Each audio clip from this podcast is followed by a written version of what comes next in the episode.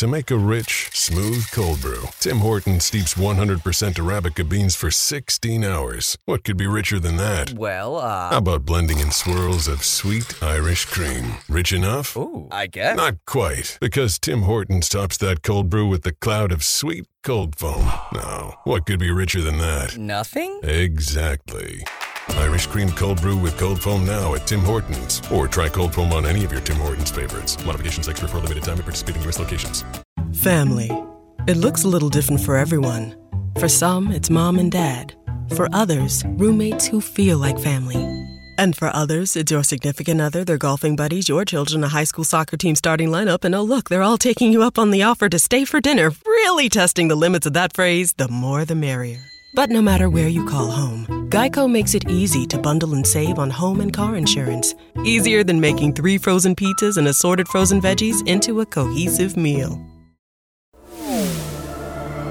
The X Zone Radio Show with Rob McConnell is largely an opinion talk show. All opinions, comments, or statements of fact expressed by Rob McConnell's guests are strictly their own and are not to be construed as those of the X Zone Radio Show or endorsed in any manner by Rob McConnell, Relmar McConnell Media Company, the X Zone Broadcast Network, its affiliated networks, stations, employees, or advertisers.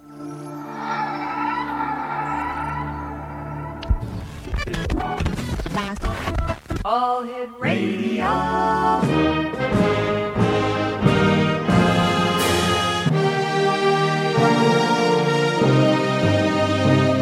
Welcome to the X Zone, a place where fact is fiction and fiction is reality. Now, here's your host, Rob McConnell.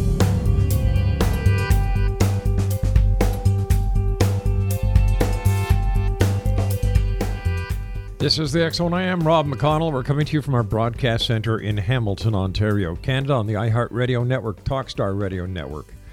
Let me see where else, Craig, are we these days? Mutual Broadcast Network across Europe and Asia on Euro Radio TV and on the X Zone Broadcast Network. If you'd like to send me an email, xzone at xzoneradiotv.com on all social media sites, Xzone Radio TV. And to find out about the programming we have available for you 24 7, 365 on the Zone Broadcast Network, visit us at www.xzbn.net. Exonation, my guest this hour is Cheryl Costa. Cheryl is a two service military veteran, a retired aerospace security engineer, and she's published a writer. She's she's a published writer and playwright. As a playwright, Cheryl's stage plays have explored the offbeat and the metaphysical. She has had a lifelong interest in the subject of UFOs. This deep interest led her to author the weekly newspaper web blog titled New York Skies for SyracuseNewTimes.com. For the past four years, she has uh, written lively accounts of the subject of historical UFO sightings in New York, UFO statistics, disclosure, and other topics. First of all, welcome to the show, Cheryl. And what was it that that made you so interested in UFOs? Well, I saw my first one when I was about 12, and uh, it was a late August afternoon, and uh, about two weeks before scar- school started, and Mhm. we were co- visiting a relative, and we were coming down the hill from their farm in Savona, New York, and clear blue sky, 4:30 in the afternoon, and out there was a big silver ball, just sitting there Mm-hmm. and and I, I tell people if you you put your arm all the way out and look at your little finger, the fingernail is about the size of how big that ball was. Was this your first and only sighting, or have you had other sightings since then? Oh, I've had plenty of other sightings since then, but that was my first one. My mother explained to me it might be a balloon, Mhm. might be something from the Air Force. And then she dropped the big one on me. and says might be people from another planet. And uh, she was very well read at that point, and she explained it all to me. And uh, I was fascinated. So I was when we started driving the car again. Uh, my father was driving the car. I was looking out the back, the rear window, uh, of the car, and uh, I watched it just sitting there. And then when it it decided, just for about another ten minutes, and then when it decided to go, it was like, boom! It was gone. It, it shot off at tremendous speed and just disappeared. And that just took my breath away. Were there And, any uh, reports in the media about the UFO sighting that you had?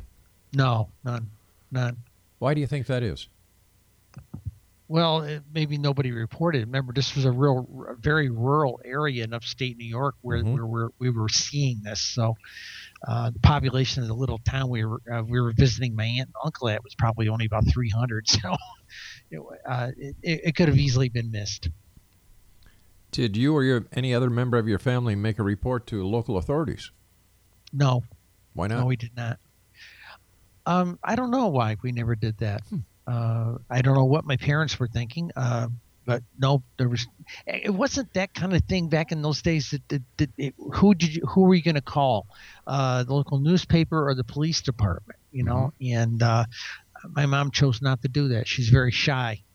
But thereafter, as we both found books in the library coming in about UFOs. Late 60s, there was a lot of, you know, this was around 65, 66 time frame.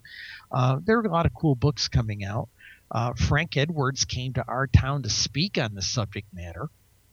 You know, I, I went to go see it and I see him talk. I was uh, in, in uh, junior high at that time, and I went to go see him talk. And I thought there'd be a couple hundred people in this auditorium. The place was jammed. It was like 2,300 people in the auditorium, and um, uh, so again that added to it. And then um, uh, then my next sighting was in 1971 i was in the air force. Mhm. i was in Cam Ranh Bay vietnam. And it was christmas eve 1971 i was going down to go to midnight mass with a friend of mine and we were walking across the base and where we were was out on essentially Cam Ranh Bay is a big sandbar it's like being at virginia beach you know so uh, gazillion stars in the sky. All right, we're going to take a break here. When we come back, more of this Christmas Eve sighting. And our guest this hour, Exonation, is Cheryl Costa. To find out more about Cheryl, or if you'd like to get a copy of her book that was co written with Linda Miller Costa, the name of the book is UFO Sightings Desk Reference, and it's available on Amazon.com. This is the Zone. I am Rob McConnell. We'll be back on the other side of this break. Don't go away.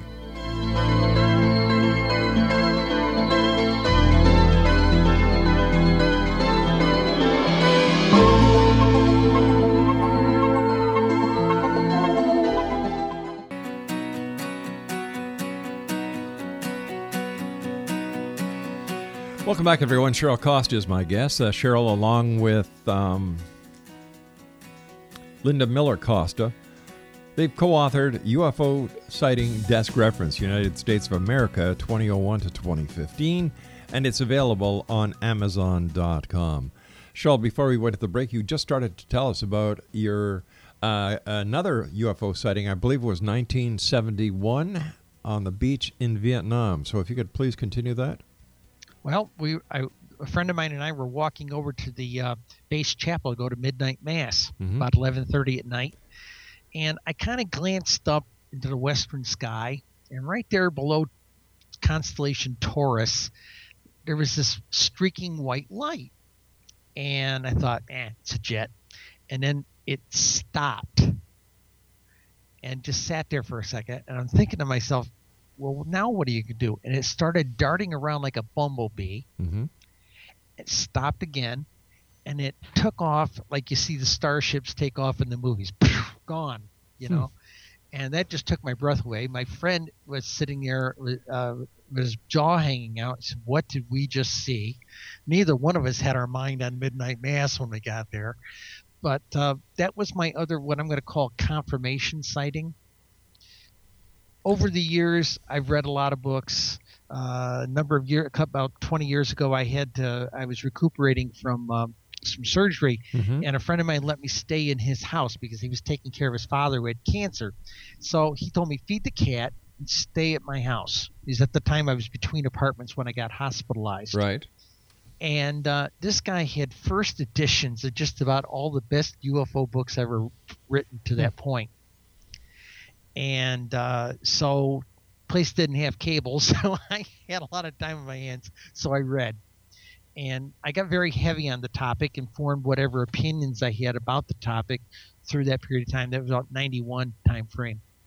And that's pretty much how I got really deep into it. I didn't consider myself any kind of an activist or any kind of a, a writer on the topic or anything. I just considered myself a UFO bystander Mm-hmm.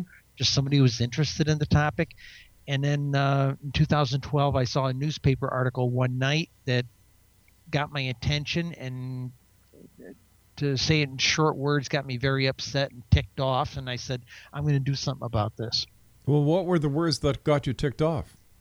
well it was a sidebar story. It was november 4th uh, 2012 it was a sidebar story on, on cnn.com and it said it simply read the headline to it said ufos have been declining since the 80s maybe they were always just an urban legend Mhm. and the article pretty much talked to that tone Okay. and in the back of my head, I'm sitting here saying, that doesn't sound right. And I was working for a different newspaper at that time, and we had just put the morning edition to bed, and the presses were rolling, and we basically just had to sit there until they were done. And so I Googled MUFON, Mutual UFO Network, for the first time in my life. And I went there and I looked up the yearly summaries for like a 20 year period from like 1980 to 1999 Mm-hmm.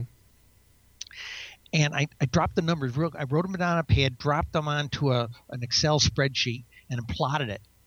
And the gr- bar the bar graph went up like a rocket. Mhm. And I said to myself, "What memo didn't the UFOs get?" You know. Yeah, well, well, you know, you see, I, I have to wonder about the statistics from MUFON myself, because MUFON is an organization that is geared towards ufologists and those who believe. So the accuracy or the validity of a lot of their their statistics cannot be authenticated. Well, okay, let's let's go there a minute. Sure.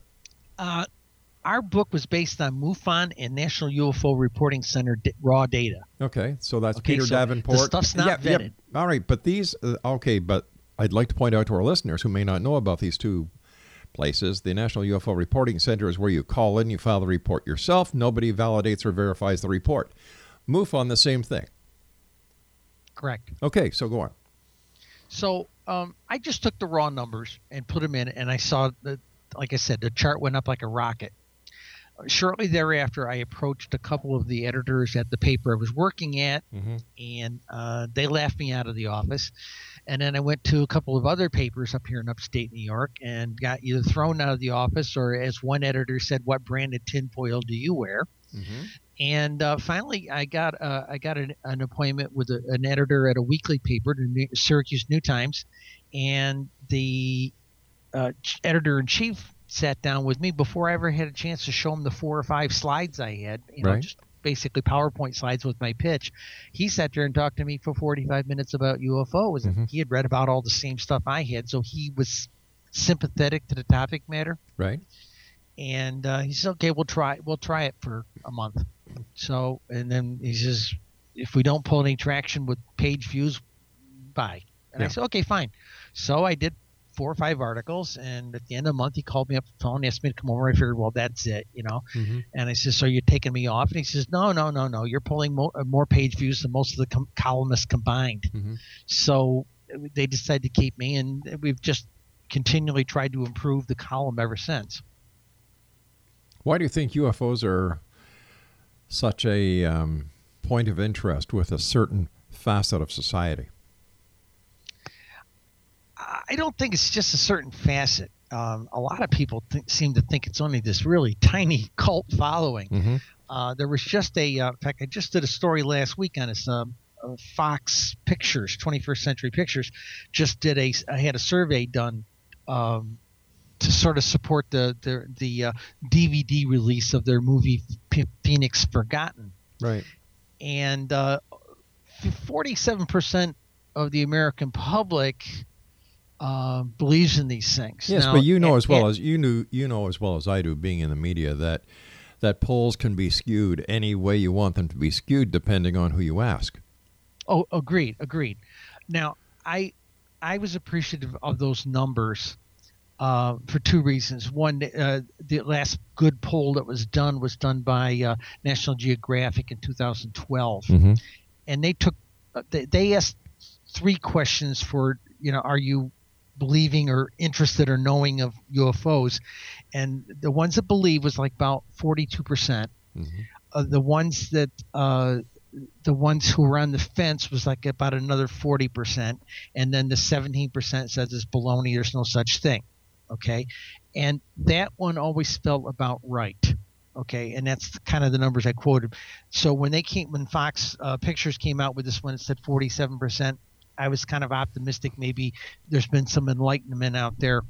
Now, well, but but don't was- but don't you think that don't you think that if Fox was going to to put a poll out, it would be in favor of their film? They certainly wouldn't put out a poll that showed a negative response to the type of film that they're putting out there. That's just common sense. It's good marketing.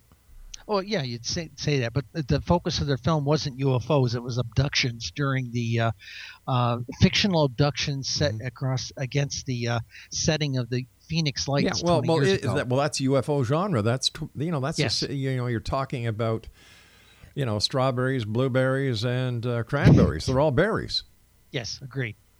Well, the bottom line with all of this was that, uh, according to the poll, 53%, and this is what I found interesting, 53% said they they had seen something. And and they, I look, went back and looked into, into the study to see what the age range was, and over over half was uh, what I would say my age range, 55 plus. So I assumed a sighting window of about 50 years, 1967 to now. Okay, this maybe when all these sightings happened Right. for that 53 million people. And if you divide 50 into that, it came back it came back out about a million sightings a year. Mm-hmm. Well, the funny thing about that was, and two other researchers saw the similarity. Mhm. I came up with a very similar number with the sighting data from our book Yeah.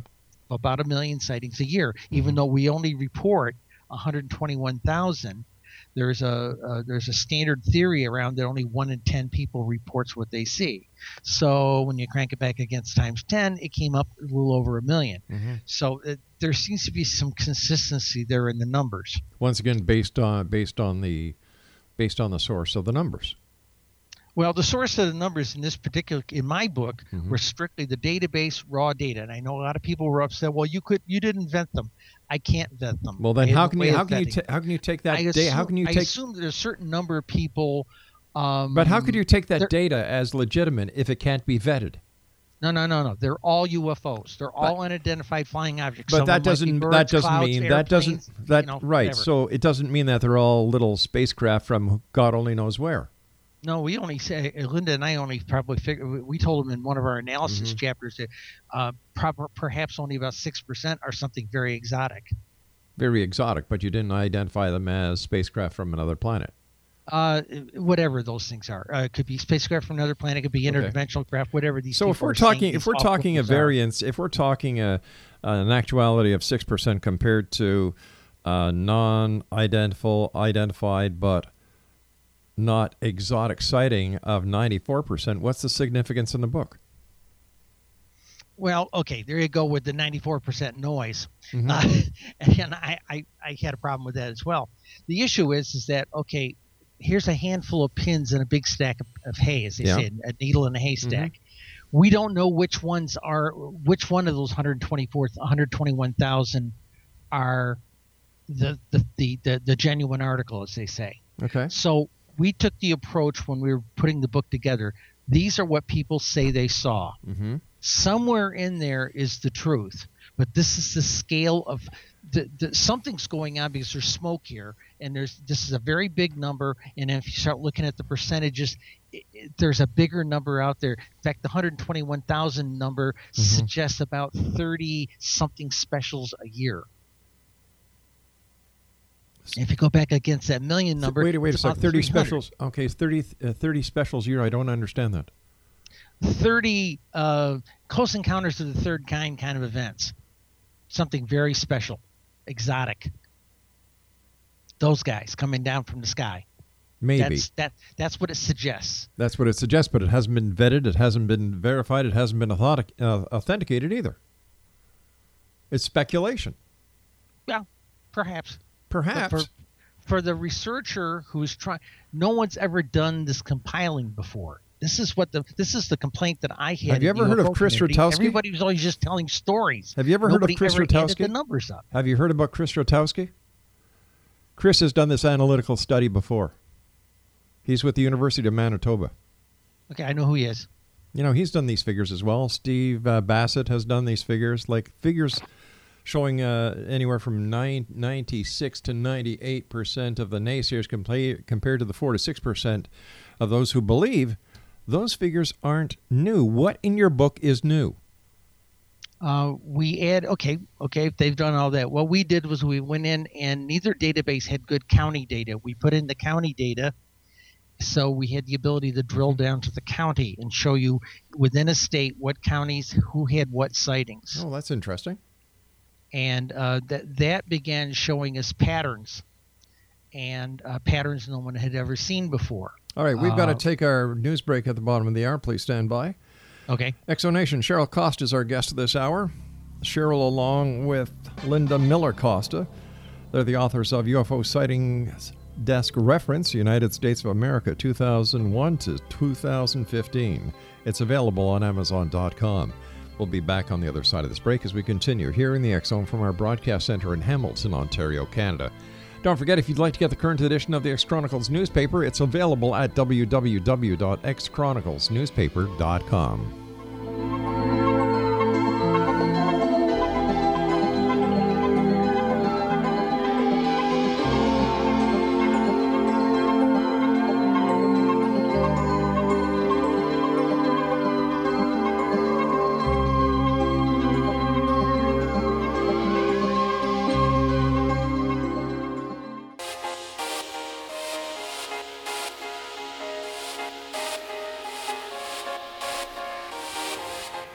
talking about UFOs this hour here in the Zone. Cheryl Costa is our special guest, along with her uh, Linda Miller Costa. They're the authors of UFO Sightings Desk Reference, United States of America 20, I'm sorry, 2001 to 2015. And it's available on Amazon.com. All right, so what did you find out during the analytical study of the counties uh, based on the reports from the Mu- MUFON database and the information from the National UFO Reporting Center? Well, I had already done this for New York State uh, during the course of writing my column, Mhm. and we compiled how to do this.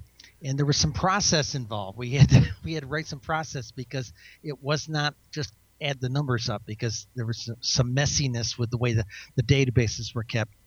So um, we wrote process for doing it. And one of the things that came out of the whole thing was we started sharing with some New York State investigators and uh, we started seeing patterns like give an example and we all knew that there was a lake erie effect lots of Mhm. sightings out there in the niagara frontier around erie county Mhm. niagara county and but what we didn't know was suddenly when they have county data in there suddenly we're seeing number almost equivalent numbers in monroe county which is essentially rochester new york that general area essentially that brought up the idea maybe we've got a lake ontario effect Mhm. uh, we also noted that majority, uh, 51% of the sightings in New York State followed down the uh, New York State counties that are line the um, St. Lawrence Seaway, Mhm.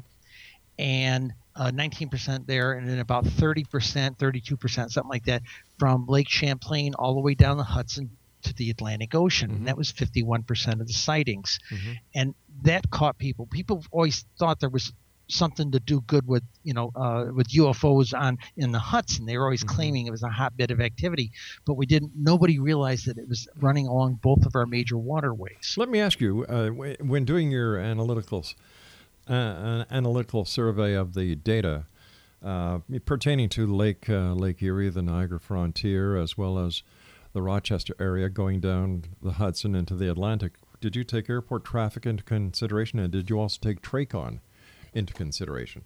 Nope, we just worked with the raw numbers. We we didn't have a way of vetting that. but you Um, didn't have a way cons- of vetting the raw numbers either, and yet you took the raw numbers that weren't vetted. Well, we took the raw numbers, but we were putting it against locations. That was all we were doing. We were not trying to vet the thing against Victor routes or something like Why that. not? We didn't have the resources. A, what do you mean you don't have the resources? All those routes are available online.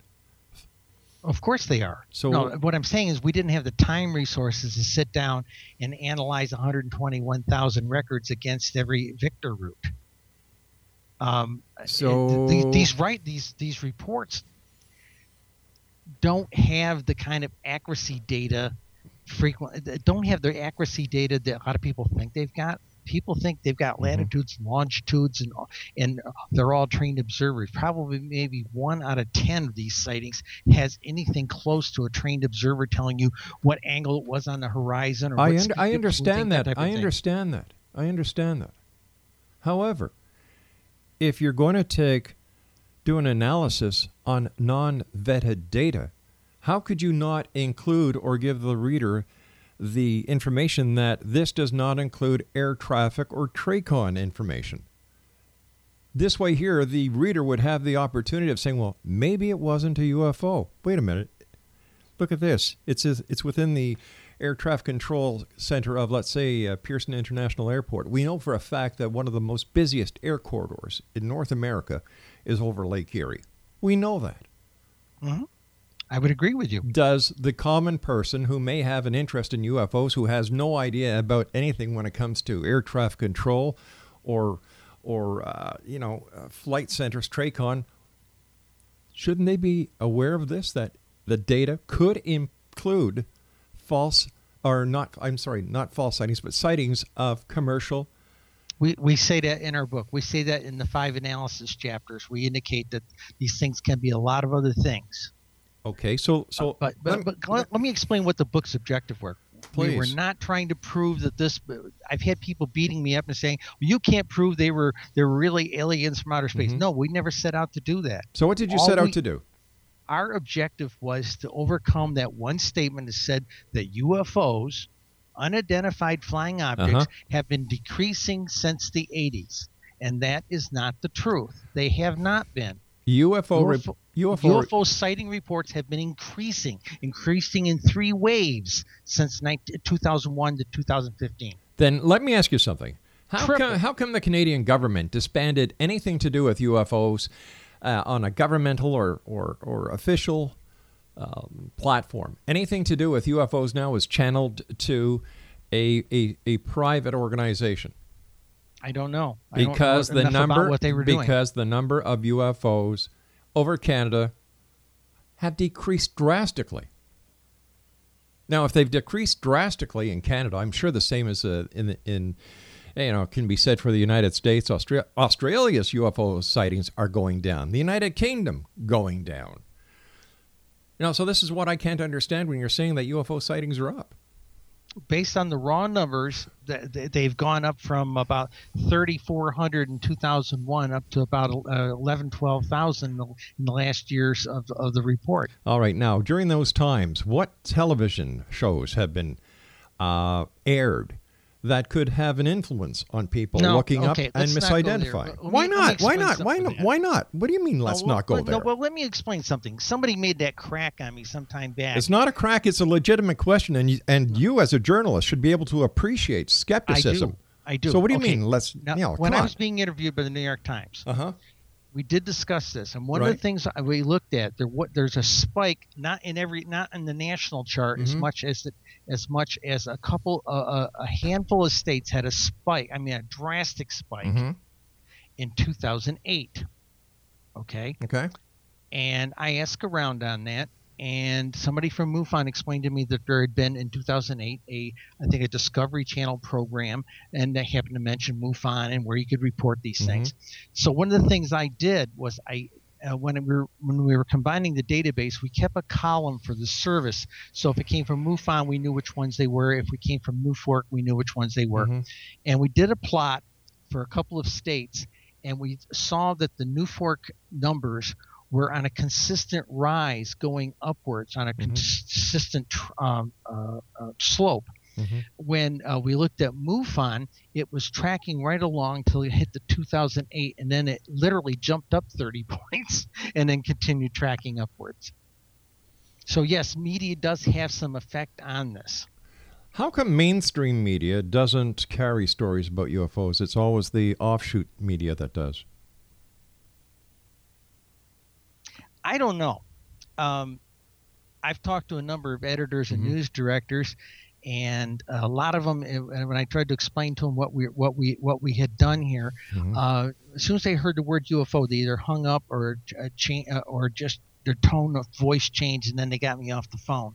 Uh, there's a lot. I've actually had one science reporter at a major paper on the West Coast say to me, "Oh, the whole issue of UFOs was settled years ago." And all I can think of is maybe he really bought into the Condon report back in 68, 69 timeframe. I don't know. Um, what's interesting though is is that, that, a number of people have looked at this material mm-hmm. and said, well, "Wait a minute, you took a little bit different approach here. There's a little bit more science involved here instead of the anecdotal and and and storytelling most of the UFO books have. All we were trying to do was put some statistics out there for people to work with, and investigators find this thing very very helpful because when you, instead of spending mm-hmm. hours on CMS at MUFON trying to find out how many, say you're an investigator you're going to go to a town mm-hmm. or a county and you want to have a ball high, ballpark idea what mm-hmm. they've had going on in the past. Suddenly, here's a book here that can give you the raw accounts for both services. All right, now you say investigators. Are you talking about professional investigators, or are you talking about UFO uh, researchers? I'm talking about the MUFON, uh, uh, principally the MUFON investigators. All right, so we're talking about uh, amateur investigators, not professional investigators. Am- amateur investigators. Almost okay. everybody out there doing this is, is an amateur. But if, if this was such a legitimate concern, don't you think that more people would be taking it seriously? well, they've been told for they, there's been a policy of ridicule and denial for close to 70 years here in the United States. And we a lot of people were programmed in the 60s and 70s. Oh, you didn't see anything because if you do say you saw something, people will come. The newspaper or the television station will come out, put a camera in your face, and then make you look like an idiot on the six o'clock news. And and then people got that message real quick, and a lot of people don't talk about it.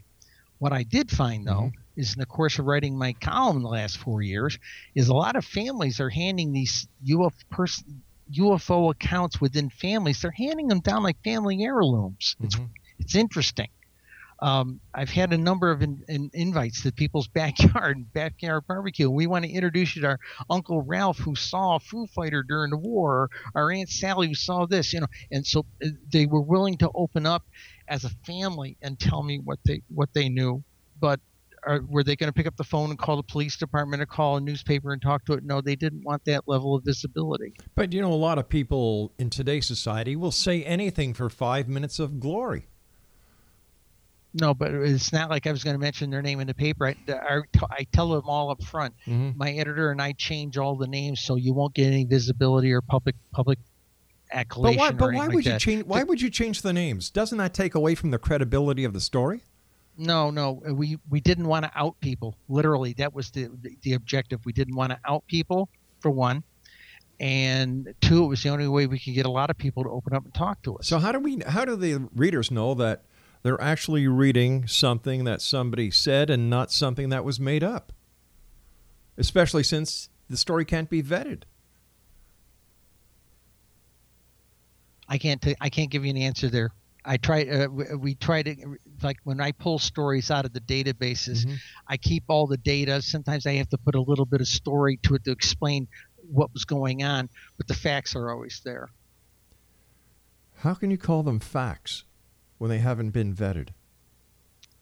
We don't. Uh, who has the resources to vet all that stuff? Then how can you say something's a fact if you haven't verified its authenticity?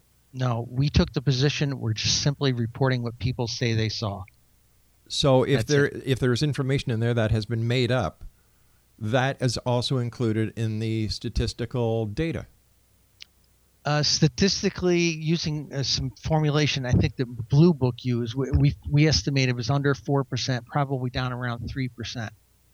You- In fact, we, we, we, bear with me. We also looked at the one the, the sightings that were listed in National UFO Reporting Center very frequently would mark ones that they thought were a hoax and we did that measurement on that on all the ones that came from them, and it really shook out to well under three percent.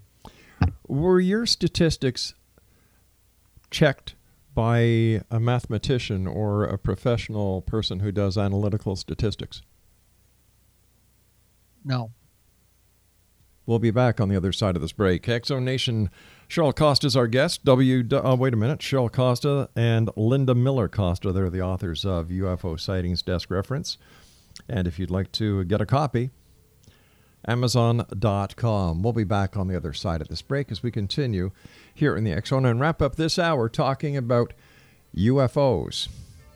If you'd like to find out what's on the Zone Broadcast Network 24 7 365, including Kevin Randle, A Different Perspective, and Larry Lawson, Paranormal Stakeout, visit www.xzbn.net.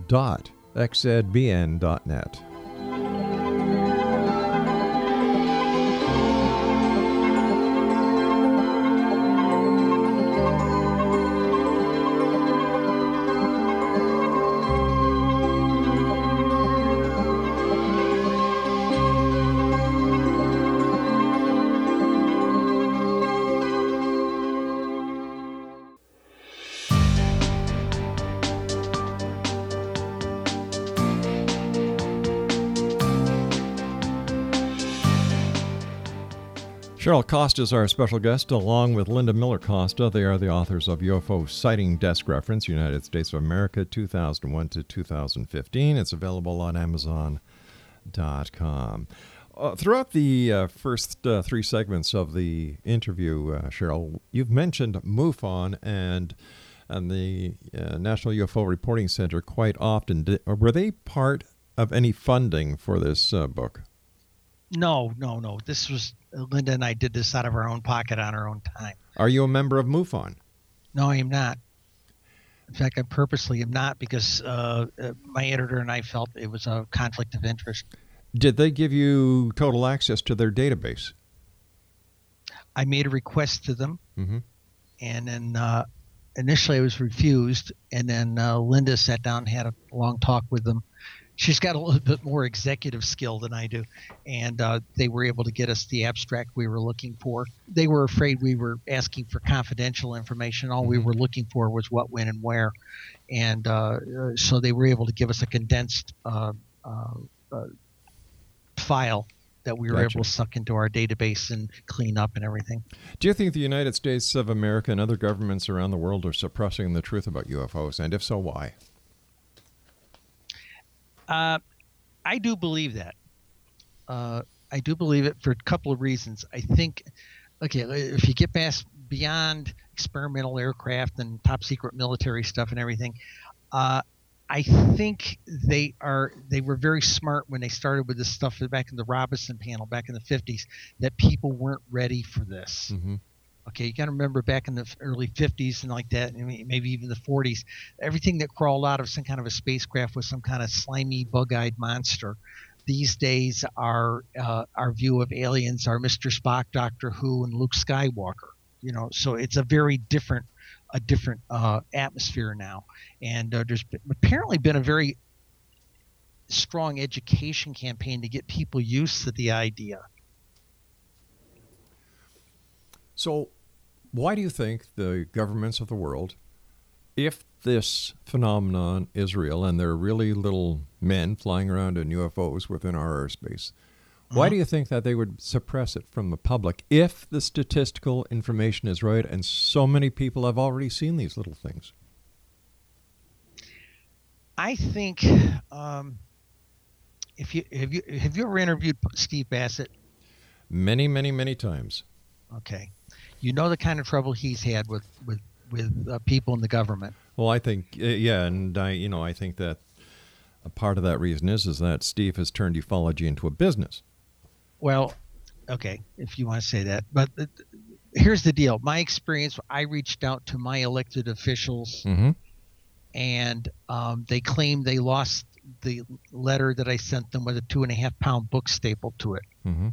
Uh, I got them another copy and got them another book, Mhm. and um, and I have nothing but deathly silence because the subject matter has been painted with the silliness and kook brush. Could it you know what I'm also be that in And I- today's and- and society, the government? could it also be elected officials? They don't. could it also be that in today's society, where there's a lot more going on in the world than just people looking in the sky for UFOs, that UFOs are not that important?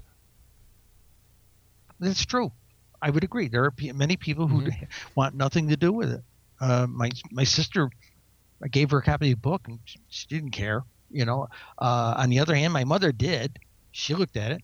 A lot of other people I gave a copy of the book to they cared, but there was an awful lot of people who do not care. It's not on their radar and they're not interested because it doesn't affect how they do their job or how they go to work in the morning. So everybody's open to their own opinion. If we do really have Mm-hmm. extraterrestrials or interdimensionals visiting us, uh, there's a, a certain portion of the population, if you believe one of the surveys, maybe 17 to 20 percent, that's going to be really shocked. Um, so, and there's that other percentage that's 40 percent or so they say is on the fence, just needs a little bit of confirmation and disclosure. I don't think anybody in a political elected capacity wants to stick their neck out and say anything. Why not? Uh, and uh, again, the ridicule factor.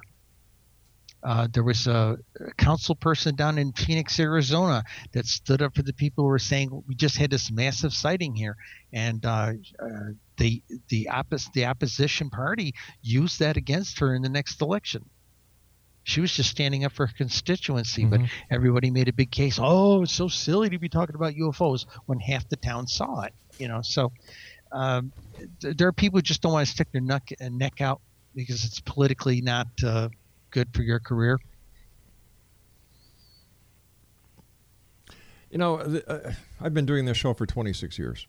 Yes, sir. And I'll tell you something. Within the world of ufology, nothing has changed. No super new sightings. No, uh, no extraordinary alien abduction stories. The last big one was Travis Walton. Uh, you know, and and even the what was considered at one time the mecca of ufology, Roswell, undergoing new investigative techniques and using new investigation um, protocols, is proving to be false. So, so what is the public supposed to think? You know, you watch TV and all these so-called reality shows are anything but real. Hollywood puts out E.T., Close Encounters, Independence Day. What is the public supposed to think? I don't know what they're supposed to think. Um, for years, I I always tested this material myself, in the sense that what did I weigh? And in fact, it was right up until about uh, 2012 myself that I was 50-50 on it.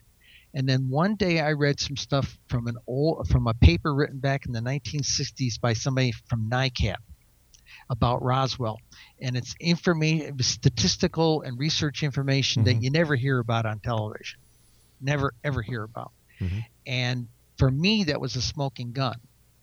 And I said, "Wow," because I didn't even put very much credit into Roswell.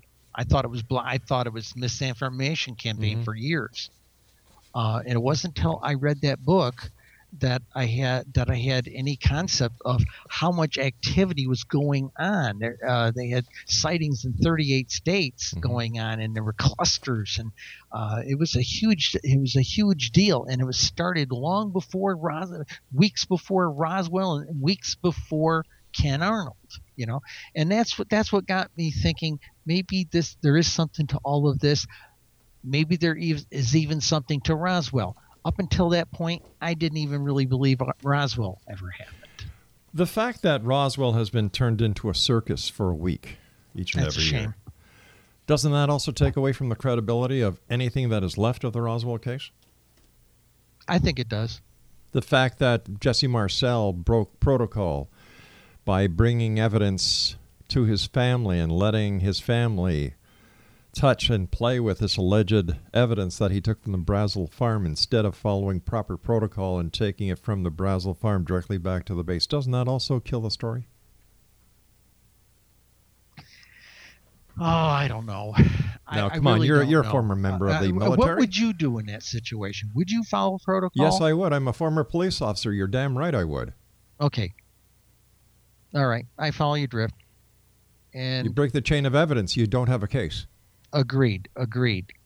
And if it was military evidence, uh, I come from that background in the Air Force. Right. Uh, so uh, yeah, I agree with you. You wouldn't break the chain of Exactly. thing, and uh, he did break protocol in that context. Yeah.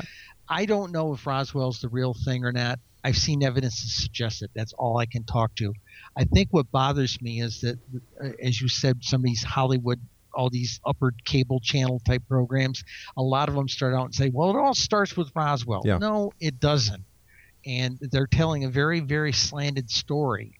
And there's a, a lot more activity, a lot more things that have been going on long before Roswell. And I think that's what torques me off more than anything else is that the, is they're not telling the whole story. They're telling you the part that they want they want to publicize and the part they want to talk up, and that makes me suspicious. Do you think there's any way that credibility can be restored within the UFO community, especially with what's gone on with MUFON over the last couple of weeks with the with the slanderous remarks that uh, that have been coming from inner circle members, as well as the fact that Jan Harzan refuses to do anything about it? Uh, that's a tough one. That is a tough one. Um, right now, MUFON and NUFORC are the only real. There's a couple other smaller groups of people out there that are doing investigations, but right now they're the only ones that are out there doing any serious uh, investigations. But then again, you got to throw the, the you got to throw another thing at them and say, uh, Jesus, they, they they used to be serious about the investigations. These days, they only seem to be interested in money. Yeah. That's and, right. To and become granted, a- I know you got to have money to run an organization, but I mean, this is getting a little ridiculous, you know. Yeah. Well, we've got we've come to the end of this hour, Cheryl. I want to thank you so much uh, for for coming on the show. And X Zone Nation, if you'd like to get a copy of Cheryl and Linda's book, it's entitled UFO Sighting Desk Reference, United States of America. It is available on Amazon.com. I'll be back on the other side of this commercial break with the news at six and a half minutes past the top of the hour. As once again we return here in the X Zone to where a place is well, this is a place where people dare to believe and dare to be heard. But if you believe, come here with facts. Just don't write a book, throw some statistics in it without vetting them, without having the book verified through by someone who does analytical, you know, analytical mathematical uh, surveys and statistics for a profession. Don't expect people to buy everything that you're selling. I'll be back on the other side of this break. Whatever you do, don't go away.